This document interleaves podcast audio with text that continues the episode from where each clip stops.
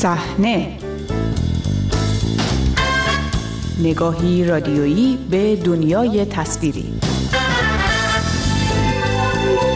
سلام به شماره تازه مجله هفتگی صحنه. خوش آمدید. من بابک قفوری آذر هستم. بررسی اعلام اخیر سازمان سینمایی در ممنوعیت همکاری با زنان سینماگری که هجاب از سر برداشتند و هشدار نسبت به ساخت فیلم های بدون پروانه ساخت موضوع این شماره است. با صحنه همراه باشید.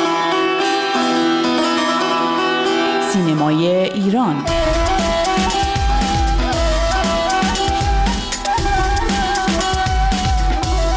هفته گذشته تصویری از نامه حبیب ایلبگی معاون ارزشیابی و نظارت سازمان سینمایی وزارت ارشاد به رئیس اتحادیه تهیه کنندگان سینمای ایران منتشر شد. که در آن این مقام سازمان سینمایی تهیه کنندگان سینما را تهدید کرده بود در صورت همکاری با بازیگرانی که به نوشته این نامه کشف هجاب کردند برای گرفتن پروانه نمایش دچار مشکل خواهند شد در این نامه نوشته شده بود که تهیه کنندگان باید از بکارگیری عوامل و بازیگرانی که به نوشته او با هنجار شکنی مسئله ساز بودند اجتناب کنند. این نامه نشانه آشکاری از تصمیم مدیران حکومتی سینمای ایران در ممنوعیت فعالیت سینماگران منتقد و مخالف بود. در این نامه همچنین نسبت به طبعات ساخت فیلم بدون گرفتن پروانه ساخت به تهیه کنندگان ایرانی هشدار داده شده بود. انتشار این نامه نمایانگر رویکرد محدودگرای تازه مدیران سینمایی حکومت به تحولات اخیر در سینمای ایران است. پس از آغاز های زن زندگی آزادی از اواخر شهریور 1401 تا کنون شمار زیادی از هنرمندان از جمله بازیگران زن در حمایت از این اعتراضات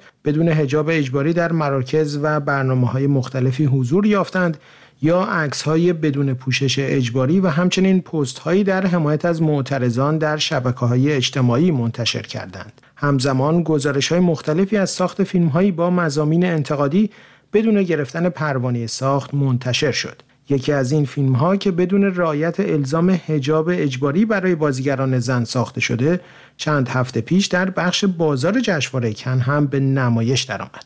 درباره این تحولات و رویکرد مدیران سینمایی با امید رضایی روزنامه‌نگار و پژوهشگر حوزه رسانه گفتگو کردم. نخست از او درباره رویکرد حکومت به سینما در چند دهه گذشته و نگاه فعلیش به آن پرسیدم. در دهه دوم بعد از پایان جنگ همونطور که رویکرد جمهوری اسلامی در خیلی چیزها عوض شد بعد روی کار آمدن خامنه ای و گشایش اقتصادی که قرار بود در دولت افسنجانی اتفاق بیفته در سه فرهنگی هم رویکردشون رو عوض کردن. کما اینکه شیوه سرکوب به کلی عوض شد سانسور هم شکلش عوض شد. از سانسور تمام ایار و لجام گسیخته تبدیل شد به سانسور هوشمند کما اینکه سرکوب از سرکوب لجام گسیخته تبدیل شد به سرکوب هوشمند. امتداد این این شد که فضا برای برخی باز شد اجازه دادن فیلم های تولید بشه که به هر حال انتقادی بودند به هر حال ربطی به ایدئولوژی جمهوری اسلامی به اون معنی نداشتند. خط قرمزهایی رو رعایت می‌کردند از جمله و قبل از همه حجاب اجباری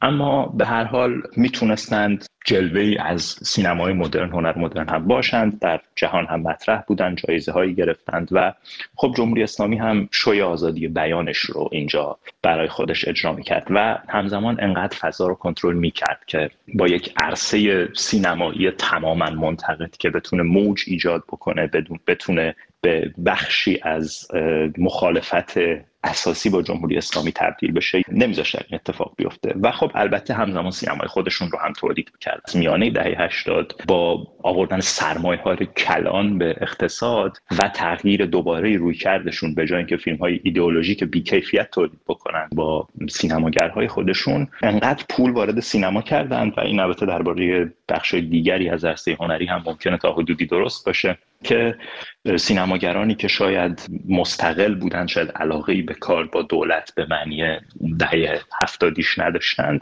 در دهه هشتاد وسوسه شدند و با دولت با در واقع فیلم هایی ساختند که یه سرشون حداقل به نهادهای حاکمیتی می‌رسید. اما اتفاقی که اخیرا افتاد در پی جنبش زن زندگی آزادی افتاد خب همه بازی رو به هم ریخت. جمهوری اسلامی همونطور که گفتم خط قرمزی رو داشت به نام حجاب اجباری که در سینما برخلاف جاهای دیگه مثلا در ادبیات خب هزار راه هست برای دور زدن این و در واقع تعریف کردنش ولی در سینما نمیشه اتفاقی که از شهریور سال گذشته تا به حال افتاده اینه که خب این در هم شکسته. زنهای سینماگر زیادی شهامت این رو که هجاب اجباریشون رو کنار بذارن با علم به اینکه به این قیمت ممکنه براشون تمام بشه که دیگر هرگز نتونن کار سینمایی بکنن که تقریبا هم همین اتفاق افتاد و خب این چیزی نیست که به این سادگی این از کنترل جمهوری اسلامی خارجه این از اون تلاش های کنترلگرانه جمهوری اسلامی برای حضور یک سینمای نیم بند منتقد اما همزمان تحت کنترل خارجه. چرا فکر می‌کنید از کنترل حکومت خارجه؟ ما با موجی از فیلم های بدون پروانه ساخت مواجهیم که در ایران ساخته میشن در برخیشون چهره های برجسته حضور دارند. تهیه کنندش هستند. فیلم هایی که به خارج از کشور میان در جشنواره ها نشون داده میشن. جمهوری اسلامی حالا با این موج هم طرفه. در واقع حذف آدم ها از عرصه عمومی به سادگی گذشته نیست. به این سادگی با اجازه ندادن به بازیگرها که کار بکنند مجوز ندادن به فیلم هایی که توشن نمی‌تونه به کلی حذفشون بکنه. و خب این خود شکل دیگری از مقاومت رو به وجود میاره. در اینکه یک شکلی از سینمای زیرزمینی هم به وجود اومده عوامل مختلفی تاثیرگذارند. یک بخشیش قطعا تحول نسلیه. ما با نسلی مواجهیم که در هیچ شرایطی حاضر نیست زیر بار حجاب اجباری در سینما بره چون به نظر واقعا مزهک میاد و اگر این مزهک بودن در دهه 1360 در دهه 1370 حتی در دهه 1380 به واسطه این درونی شدن حجاب اجباری در ذهن ما ایرانی ها یا بخش عمده از ما ایرانی ها به چشم نمی اومد باهاش کنار می اومدیم خب الان دیگه به هزار دلیل اینطور نیست. یک دلیل دیگر هم که سینمای زیرزمین شکل گرفته به نظر من تحولات تکنولوژیک هم در حال